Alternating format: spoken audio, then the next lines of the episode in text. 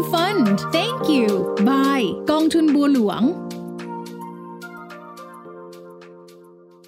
สวัสดีครับ นี่คือแอมฟันแตงกิวกับเรื่องราวต่างๆ ของกองทุนรวมกับผมเสกสรรตวิวัฒจากบลจบัวหลวงเช่นเคยนะครับ เมื่อปลายเดือนที่ผ่านมาบลจบัวหลวงได้รางวัลกองทุนยอดเยี่ยมอีกกองหนึ่งนะครับ นั่นก็คือกองทุนประเภท IMF หรือว่ากองทุนรวมเพื่อการเลี้ยงชีพ ประเภทกองทุนหุ้นยอดเยี่ยมครับ นั่นก็คือบัวหลวงหุ้นอาเซียนเพื่อการเลี้ยงชีพจาก Morningstar ซึ่งเป็นสถาบันจัดอันดับกองทุนระดับโลก ในงานประกาศรางวัล Morningstar Thailand Fund Awards 2023 นะครับ ซึ่งวันนี้เนี่ยเราจะมาลงรายละเอียดถึงกองนี้ให้ฟัง อย่างแรกเลยคือประเภทของกองทุนนะครับ กองทุนนี้จัดอยู่ในกองทุนประเภทหุ้น หรือว่าง่ายๆคือกองทุนหุ้นไทยนะครับทั้งทั้งที่ชื่อกระบุอยู่แล้วว่าเป็นกองทุนหุ้นอาเซียน อันนี้ก็มีหลายคนสงสัยนะครับว่าทำไมไม่เป็นกลุ่มกองทุนต่างประเทศ ต้องเรียนอย่างนี้นะครับว่าโดยนโยบายหรือว่ากรอบการลงทุนเองเนี่ยตามเกณฑ์การลงทุนถ้าจะเป็นกองทุนต่างประเทศนะครับต้องมีการลงทุนในต่างประเทศ ไม่ว่าจะเป็นการลงทุนเองโดยตรง หรือว่าลงทุนผ่านกองทุนอื่น ไม่น้อยกว่าร้อยละ80 โดยเฉลี่ยในรอบปีบัญชีนะครับซึ่งกองทุนหุ้นอาเซียนเนี่ยก็มีความหลากหลาย เนื่องจากประเทศที่ลงทุนก็จะเป็นประเทศในกลุ่มอาเซียน ซึ่งมีประเทศไทยอยู่ในนั้นด้วย เพราะฉะนั้นนโยบายกองทุนกองนี้ก็มองว่าการลงทุนในไทยเอง ก็เป็นส่วนหนึ่งของอาเซียนเช่นเดียวกัน การเขียนนโยบายของกองทุนจึงเขียนไว้ว่าลงทุนในต่างประเทศไม่เกินร้อยละ79นะครับ นั่นแปลว่าจะมีการลงทุนในหุ้นไทยส่วนหนึ่งด้วย ซึ่งแบบนี้ครับด้วยตัวเลข 79 ที่ไม่ถึงร้อยละ80 จึงทำให้กองทุนกองเนี้ยไม่ถือเป็นกองทุนต่างประเทศครับ เวลาจัดหมวดหมู่หรือดูประเภทกองตามประกาศที่เป็นทางการนะครับ ก็จะพบว่ากองทุน B อาเซียนหรือว่า B อาเซียน RMF เนี่ยจะถูกจัดกลุ่มอยู่ในกองกองทุนประเภทหุ้นไทยนะครับ อันนี้ก็ไม่ต้องสงสัยเป็นเรื่องของนโยบาย แต่ให้เราเข้าใจว่าหลักการจริง ๆ ก็คือการลงทุนตรงโดยตรงนะครับเป็นการลงทุนโดยผู้จัดการกองทุนของบัวหลวงจะเลือกเอง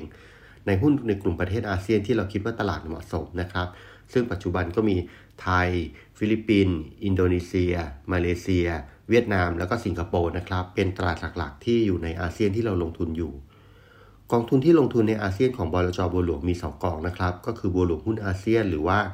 B-ASEAN กับ B-ASEAN RMF นะครับ ซึ่งทั้งสองกองทุนมีนโยบายลงทุนเหมือนกันก็คือ คัดเลือกหุ้นดีที่มีคุณภาพมีโอกาสเติบโตในตลาดอาเซียน โดยผู้จัดการกองทุนของเราจะเลือกวิธีลงทุนตรงนะครับไม่ผ่านกองทุนต่างประเทศ เนื่องจากเรามองว่าตลาดอาเซียนคือบ้านเราครับมีคุณสมบัติทางเศรษฐกิจ วัฒนธรรม พฤติกรรมผู้บริโภคที่เราคุ้นเคย แล้วก็กิจกรรมต่างๆ สอดคล้องกับตลาดไทย ที่ผู้จัดการกองทุนของเราเชี่ยวชาญในการเลือกหุ้นในตลาดครับ วิธีนี้เราก็มองว่าเราสามารถนำกระบวนการคัดเลือกหุ้นแล้วก็ลงทุนแบบที่เราชอบเราถนัดเนี่ยนะครับมาเลือกหุ้นในประเทศอาเซียนได้ เพราะว่าตลาดอาเซียนมีธุรกิจ มีพฤติกรรมทางธุรกิจหลาย ๆ อย่างที่เหมือนเหมือนกันนะครับ เรามีทีมผู้จัดการกองทุนทีมนักวิเคราะห์ตลาดอาเซียนหลายท่าน มีการเดินทางไปดูพื้นที่ในตลาด ไปห้างใหม่ ๆ ในประเทศต่าง ๆ ในอาเซียนนะครับ ไปดูพฤติกรรมผู้คน วิธีคิดวิธีการเลือกซื้อสินค้า แล้วก็กระแสความนิยมต่างๆนะครับ เพื่อเฟ้นหาโอกาสทางธุรกิจ เลือกบริษัทที่มีแววเติบโตเพื่อการลงทุนเป็นที่ชื่นชอบของคนในพื้นที่ แล้วก็ลงทุนเพื่อรอคอยโอกาส รอคอยผลกำไรในอนาคตนะครับกองทุนของเราใช้วิธีผสมผสานทั้ง top-down และ bottom-up ในการเลือกหุ้น โดยผู้จัดการกองทุนจะใช้มุมมองต่อภาพเศรษฐกิจโดยรวมของประเทศนะครับ ไม่ว่าจะเป็นประเทศไหนในภูมิภาคอาเซียนเราก็จะใช้มุมมองแล้วก็หลักการเดียวกัน รวมทั้งแนวโน้มที่มีธีมการลงทุนที่มีโอกาสเติบโต เพื่อกำหนดน้ำหนักการลงทุนในแต่ละประเทศครับ ในขณะที่นักวิเคราะห์ช่วยทำวิเคราะห์เชิงลึกสำหรับหุ้นรายตัวนะครับ เพื่อเป็นส่วนช่วยในการที่เราจะเลือกหุ้นลงทุนว่าเราจะลงทุนในหุ้นตัวไหน ช่วงที่ผ่านมาแม้ว่าตลาดโดยรวมจะตกนะครับกองทุนของเราก็เน้นหุ้นในบริษัทที่มีคุณภาพ มีธุรกิจดี มีพื้นฐานที่แข็งแกร่งสำหรับการลงทุนระยะยาว ซึ่งธุรกิจเหล่านี้เนี่ยจะสามารถทนทานปัจจัยลบต่างๆ จะเห็นว่ากองทุนของเราจะมีความผันผวนค่อนข้างต่ำนะครับ มีอัตราการเปลี่ยนหุ้นที่ลงทุนไม่มาก แม้ว่าในช่วงที่ตลาดไม่ดี การลดลงของมูลค่าเงินลงทุนของกองทุนเราก็จะน้อยกว่าเมื่อเทียบกับกองทุนอาเซียนอื่น ๆ ครับ เวลาลงทุนเมื่อเลือกหุ้นแล้ว เราจะใส่น้ำหนักในหุ้นแต่ละตัวค่อนข้างมากนะครับ โดยไม่ให้ความสำคัญกับที่ว่าจะต้องอิง benchmark ของประเทศต่าง ๆ ว่าเป็นอย่างไร โดยน้ำหนักการลงทุนของหุ้นในประเทศหนึ่งๆอาจจะแตกต่างจากน้ำหนัก benchmark ได้มากถึง 10%ครับ นอกจากนั้นในช่วงภาวะที่ตลาดตก หรือว่ามีความไม่แน่นอนสูงนะครับในบางช่วงกองทุนอาจจะถือเงินสดได้ถึง 15%ของพอร์ตครับเพื่อต้องการที่จะลดความเสี่ยง แล้วก็ถือเงินสดไว้ เพื่อรอจังหวะการลงทุนในการเก็บหุ้นที่เราคิดว่าลงมาในระดับที่ราคาเหมาะสมอย่างนี้เป็นต้นนะครับ สิ่งที่ทำให้เรามองว่าตลาดอาเซียนโดยรวมน่าสนใจ นั่นก็คือภูมิภาคอาเซียนมี GDP ที่เติบโตเฉลี่ยประมาณ 5%ครับ ส่งผลให้การขยายตัวของประชากรกลุ่มที่มีรายได้ปานกลางเนี่ยเพิ่มขึ้นอย่างรวดเร็วนะครับ ตรงนี้ก็เป็นส่วนสำคัญที่จะช่วยกระตุ้นการเศรษฐกิจ แล้วก็กระตุ้นการบริโภคภายในภูมิภาค ซึ่งประชากรในภูมิภาคอาเซียนก็มีจำนวนมากอยู่แล้วนะครับ เพราะฉะนั้นการบริโภคภายในประเทศจึงเป็นปัจจัยสำคัญที่ส่งผลต่อ GDP ประเทศโดยตรงครับ ในขณะเดียวกันภูมิภาคนี้ยังมีประชากรวัยหนุ่มสาวเป็นจำนวนมากนะครับ โดยอายุเฉลี่ยของประชากรต่ำกว่า 30 ปีอยู่เกือบครึ่ง แล้วก็คาดว่าจำนวนประชากรในวัยแรงงานกำลังจะถึงจุดสูงสุดในปี 2588 เหมือนกับที่เคยเกิดขึ้นกับประเทศจีนราว3ทศวรรษก่อนหน้านะครับ ในขณะที่อัตราการเข้าถึงสินค้าและบริการหลายชนิดของภูมิภาคนี้ยังอยู่ระดับต่ำแปลว่ามีโอกาสที่ผู้บริโภคหรือกลุ่มต่างๆ จะได้ซื้อสินค้าได้เข้าถึงบริการหรือว่าสินค้าต่างๆ ที่หลากหลาย และมีความจำเป็น และสอดคล้องกับกลุ่มรายได้มากขึ้นในอนาคต ซึ่งตรงนี้เนี่ยถือเป็นโอกาสสำหรับการเติบโตในระยะยาว ตามแนวโน้มของเศรษฐกิจในภูมิภาคครับ ด้วยกลไกการเติบโตอย่างรวดเร็วของภูมิภาคอาเซียน จะถูกขับเคลื่อนด้วยเม็ดเงินลงทุนโดยตรงจากต่างประเทศ การลงทุนผ่านโครงสร้างพื้นฐานต่างๆ แล้วก็การปฏิบัติปฏิรูปด้านโครงสร้างนะครับ อันนี้เป็นภาพรวมของอาเซียนในสายตาบลจบัวหลวง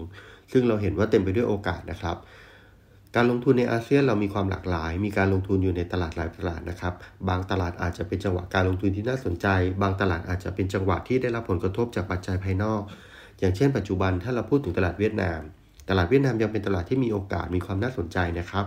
ศักยภาพของประชากรวัยแรงงาน กลุ่มประชากรระดับกลางที่มีรายได้เพิ่มขึ้น อันนี้ก็เป็นส่วนสำคัญที่ยังมีอยู่ เพียงแต่ภาวะเศรษฐกิจโดยรวมที่ชะลอตัวนะครับ โดยเฉพาะกลุ่มประเทศตะวันตก ซึ่งเป็นผู้ซื้อหรือว่าผู้บริโภคสินค้าต่างๆ แล้วก็เวียดนามเองก็เป็นกลุ่มประเทศที่มีการส่งออก เป็นปัจจัยสำคัญสำหรับ GDP ประเทศนะครับ ก็อาจจะได้รับผลกระทบไปบ้าง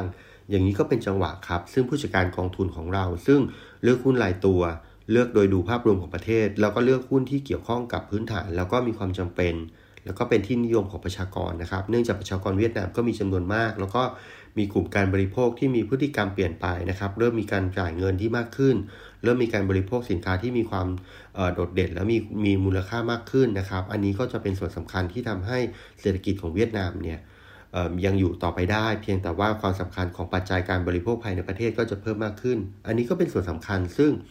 กองทุนแบบ B-ASEAN หรือว่า B-ASEAN RMF ซึ่งเป็น Active Fund ก็จะสามารถทำการเลือกหุ้นรายตัว ซึ่งสอดคล้องกับสถานการณ์พฤติกรรม ความต้องการ แล้วก็ปัจจัยทางเศรษฐกิจของแต่ละประเทศได้ครับ อันนี้ก็เป็นข้อดีของ Active Fund ข้อดีของการเลือกหุ้นรายตัว ซึ่งเราส่งทีมงานของเรา ลงทุนไปในพื้นที่ไม่ว่าจะเป็นประเทศ อินโดนีเซีย ฟิลิปปินส์ เวียดนาม มาเลเซีย สิงคโปร์นะครับ เรามีการเดินทางดูประเทศต่างๆ เหล่านี้ตลอดเวลา และนี่ก็คือเรื่องราวของ B อาเซียนและ B อาเซียน IMF นะครับ กองทุนที่บลจบัวหลวงเลือกลงทุนในประเทศในกลุ่มภูมิภาคของเรา แล้วก็มีการเลือกลงทุนโดยใช้การลงทุนโดยตรง เป็นหุ้นรายตัว ซึ่งสอดคล้องกับสิ่งที่เราถนัดนะครับ ผู้ลงทุนที่สนใจสามารถสอบถามรายละเอียดเพิ่มเติมได้ที่ธนาคารกรุงเทพ แล้วก็ตัวแทนขายหน่วยลงทุนของบลจบัวหลวงครับ สอบถามข้อมูลเพิ่มเติมเช็ครายละเอียดเรื่องความเสี่ยงนะครับความผันผวน แล้วดูว่ากองทุนนี้สอดคล้อง แล้วก็เป็นความเสี่ยงที่ท่านยอมรับได้หรือเปล่า เนื่องจากกองทุน B อาเซียและ B อาเซียนไอเป็นกองทุนหุ้นนะครับ เพราะฉะนั้นผู้ลงทุนจะต้องพิจารณาความเหมาะสม แล้วก็